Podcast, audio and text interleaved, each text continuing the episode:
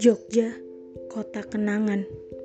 Jakarta, 14 Februari 2021 Halo guys, apa kabar?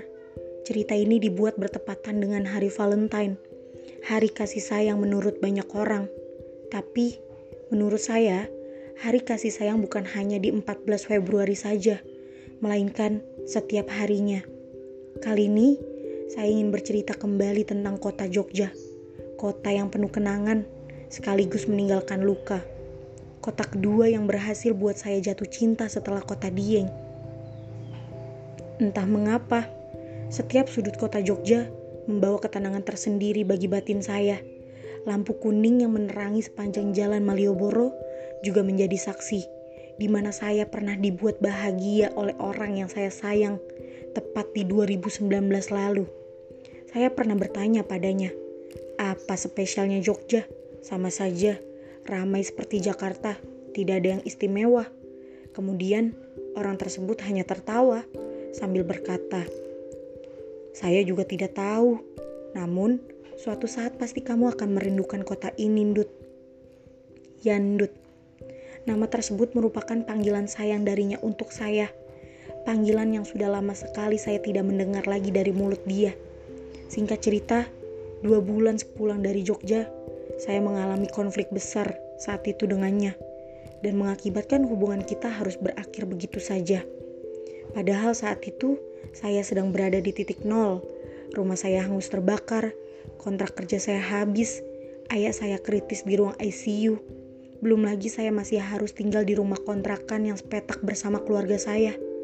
Ditambah dengan dia yang tiba-tiba memutuskan untuk pergi juga. Sejak saat itu pula lah, saya selalu merasa sakit ketika mengingat kota Jogja. Bagaimana tidak, kota Jogja menjadi kota terakhir yang saya kunjungi dengannya. Ada sederet kenangan manis yang tersimpan antara saya dan dia di sepanjang jalan Malioboro. Suatu tahun kemudian, ternyata ucapan dia pun terbukti bahwa suatu saat saya akan merindukan kota tersebut. Sialnya, saya beneran rindu. Akhirnya saya memutuskan untuk pergi ke Jogja kembali bersama sang sahabat. Tepat di hari ulang tahun saya, 17 November 2020 tahun lalu. Niat awal, saya hanya berdua bersama sahabat perempuan saya.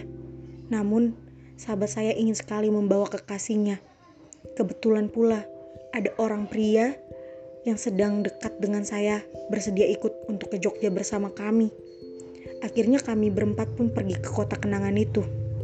Awalnya saya takut, takut menyusuri jalan Malioboro kembali. Takut teringat kembali bahwa satu tahun lalu saya pernah bahagia bersamanya di kota ini. Tak bisa dipungkiri, perasaan itu masih ada ternyata. Rasa yang membuat saya berpikir dan tak menyangka bahwa saat ini saya harus berada di kota Jogja kembali bersama orang yang berbeda. Entah apa maksud semesta menghadirkan pria ini untuk menemani saya mengenang kota Jogja kembali. Beberapa hari berpetualang di kota Jogja, saya tersadar bahwa pertanyaan saya di satu tahun lalu tentang apa istimewanya Jogja terjawab saat kedua kalinya saya ke kota ini bersama pria yang berbeda. Pria baru ini ternyata mampu memperkenalkan saya tentang begitu istimewa, indah, dan mempesona kota Jogja ini. Dia membawa saya dan sahabat saya bermain ke pantai, menyusuri ilalang, hingga melihat indahnya lampu kota Jogja di malam hari dari ketinggian. Di atas motor saya berkata, Wah ternyata benar ya, seindah ini kota Jogja. Dia pun tersenyum dan menjawab, Iya, emang, indah banget ya, lihat deh. Usarwi berhari-hari bertualang, mau tidak mau, waktu menyadarkan kami bahwa kami harus segera pulang ke Jakarta untuk melanjutkan aktivitas sehari-hari. Dengan berat hati, saya meninggalkan kota kenangan itu dengan menaiki kereta api jurusan Pasar Senin. Dua bulan berjalan setelah pulang dari Jogja, ternyata semesta punya cara lain. Tadinya yang saya pikir saya bisa terus sama-sama dengan pria baru tersebut, ternyata tidak. Pasalnya, untuk memahami pria tersebut membuat saya babak belur.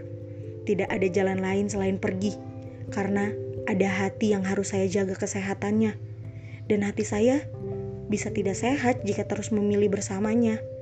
Kini saya tersadar, terkadang yang memilih pergi bukan berarti penjahat.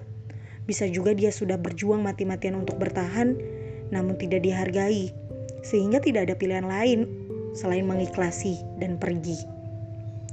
Tepat di dua bulan setelah pulang dari Jogja, saya memutuskan hubungan dengannya.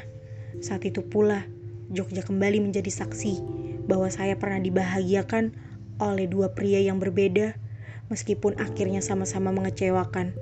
But it's okay, saya hanya ingin berterima kasih pada kalian bahwa berkat kalian saya bisa sejatuh cinta ini dengan kota Jogja. Salam dari saya yang pernah saya yang pernah kalian bahagiakan di kota Jogja. Selamat malam.